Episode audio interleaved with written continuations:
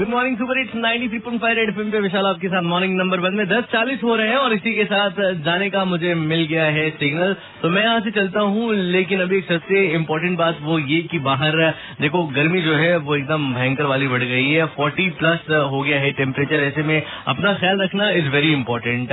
और आपको पता है कि गर्मी के मौसम में सबसे ज्यादा जो चीज जरूरी है वो है पानी, यानी कि पानी जो है वो एक तरफ, बाकी सारे जो व्यंजन है खाने हैं वो सब एक जगह।